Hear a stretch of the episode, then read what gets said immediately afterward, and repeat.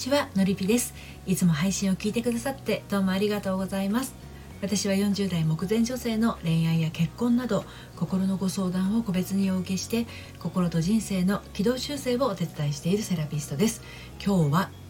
義母が嫌いだから離婚したいんですというテーマでお話をしていきたいと思いますはい。義理のお母さんがね苦手な方って結構いらっしゃるとは思うんですけれどもね。はい。もしこれを聞いてくださっているあなたがあのそういう状況でしたらちょっとヒントになるかなと思います。はい、で今日の女性はですね結婚した頃から義理のお母さんが苦手ということなんですね。で旦那さんは長男でいずれ同居しなければならないというご状況です。それがですねもう今から憂鬱でしか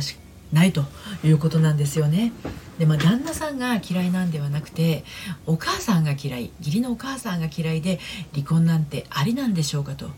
いうぐらい悩んでるということなんですね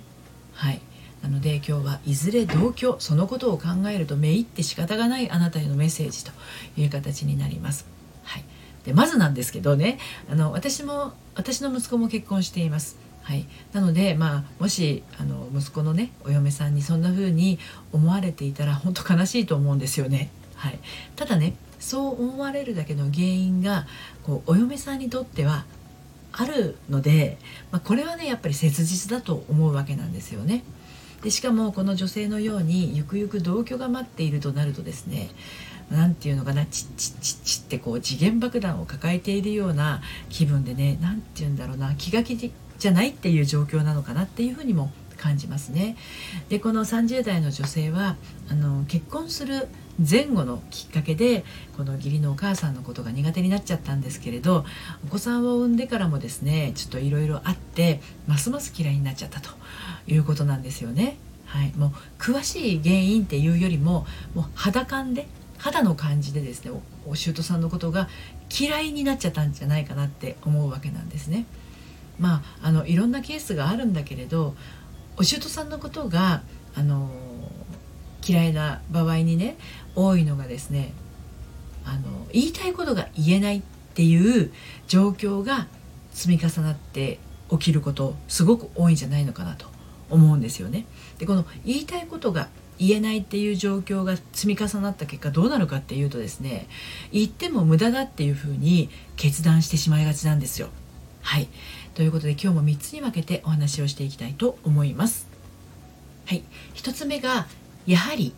義母対嫁なのか、はい、2つ目がきれい事ではなくこれ大事。そして最後に3つ目として本音でぶつかれ。はい。こんな感じで進めていこうと思います。で今日の内容は私の公式サイトのコラムでも綴っていますので読んでみたいなというあなたは概要欄のリンクから読んでみてください。では1つ目のやはり義母対嫁なのか。についてお話をしていきたいと思います。はい。まあ、同居していても同居していなくてもね起きやすい嫁姑問題、まあ、よく聞くと思うんですけれど旦那さんのことを愛しているけどお仕事さんのことが苦手。義理の母が嫌い。ねよくよく聞きますよね。うん、で旦那さんを産んでくれたお母さんだけど旦那さんを愛するように義理のお母さんを愛せないというのはこれはね別にそれはそれでいいんじゃないかなと思うんですよね。うん、無理に愛そうったってねそんなの無理ですよ。まああの愛っていうのはね無理強いするものではないですからね。はい、ただね旦那さんにだけは伝えておいた方がいいと思います。どんなことがあってあなたのお母さんが苦手なのか。どんなことがあってあなたのお母さんが嫌いなのか。はい、でこれらのことはですね理由とともに伝えておいた方が良いんじゃないかなと思います。なんでかっていうとねやっぱり旦那さんにとっては最愛のお母さんなんですよね、うん。はい、だからあなたは旦那さんに義理のお母さんの嫌いな点をいけないのではなくて逆です。愛する旦那さんとの関係性のために自分がどんな思いをしたのかを伝えるんですね。でそういう場合に旦那さんがあなたの気持ちを汲み取ってくれるかが本当は大事なところなんですね。で分かってくれる人がいるっていうのはたとえどんな状況になろうとも心強いものだと思いませんか？はい。それがあなただけが心に秘めて誰にも告げずにシュートが嫌い義理のお母さんが苦手とか早く死ねばいいのになんて思ったらですねこれあなたの幸福度がみるみる下がって結婚生活が楽しくなくなっていってしまうんですよ。はい、で2つ目の「きれい事ではなくこれ大事」について進めていきますけれどもねあの人間関係にはね尊敬と感謝って肝だと思うんですよね。うんね、だから決してどんな時でもお舅さんを尊敬して感謝せよっていうわけではないですよ。今すでにお舅さんお舅さんのことが嫌いで苦手でね死ねばいいと思ってる人にとってそんなことできないですよねきっとね。うんでもいろんな思いを一人で抱えてどうにもならないと嘆いている人ってね悲劇の劇場に立つことで自分を鼓舞して生きていることが多いのでその悲劇の舞台からは降りようとしないんですよあえて。一人で抱えていることで自分を保ってるんですよね。私こんなに頑張ってるのにってね。で結婚生活っていうのは一人だけが頑張る場ではありません。これ他の、あの配信でも言ってるんですけどね。だから一人で抱えているものを一旦下ろすことです。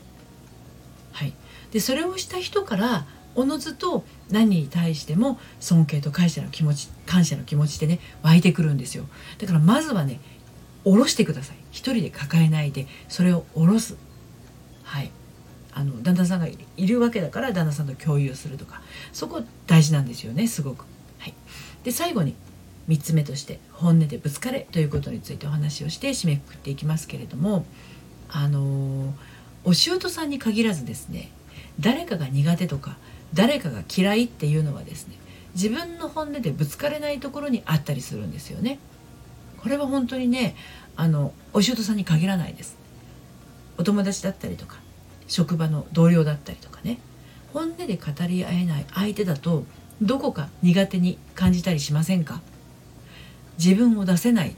自分を出したら嫌われる。ありのままの自分を出せない。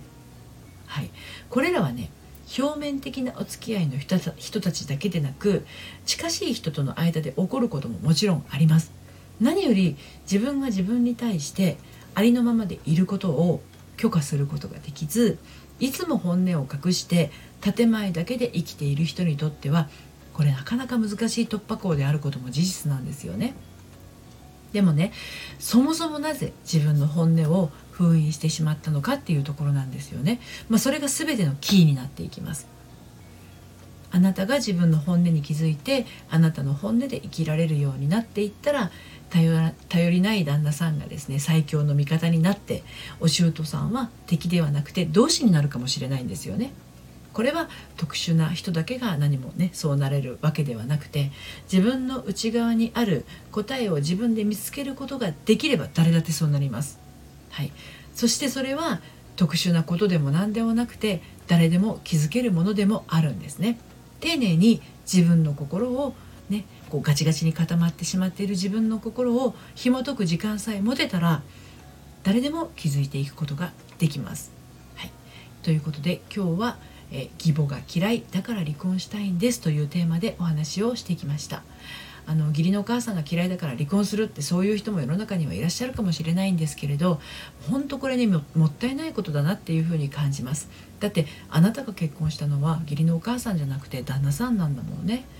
で現状をどうにかしたいなんとかこの苦しみをね軽くしたいっていう方は一度お話をお聞かせください。一緒に進んでいくお手伝いをしています。ご相談はこの配信の概要欄から受付をしています。そして毎週金曜日にはですねメールマガジン発行しています、えー、悩みで心がよどんでしまったアラフォー女性のハートが透明度アップして悩みを突破していく秘密をお届けしていますのであのよかったらね概要欄のリンクから登録してみてください。ということで今日も最後までお聴きくださってありがとうございますいました。それではまた。さようなら。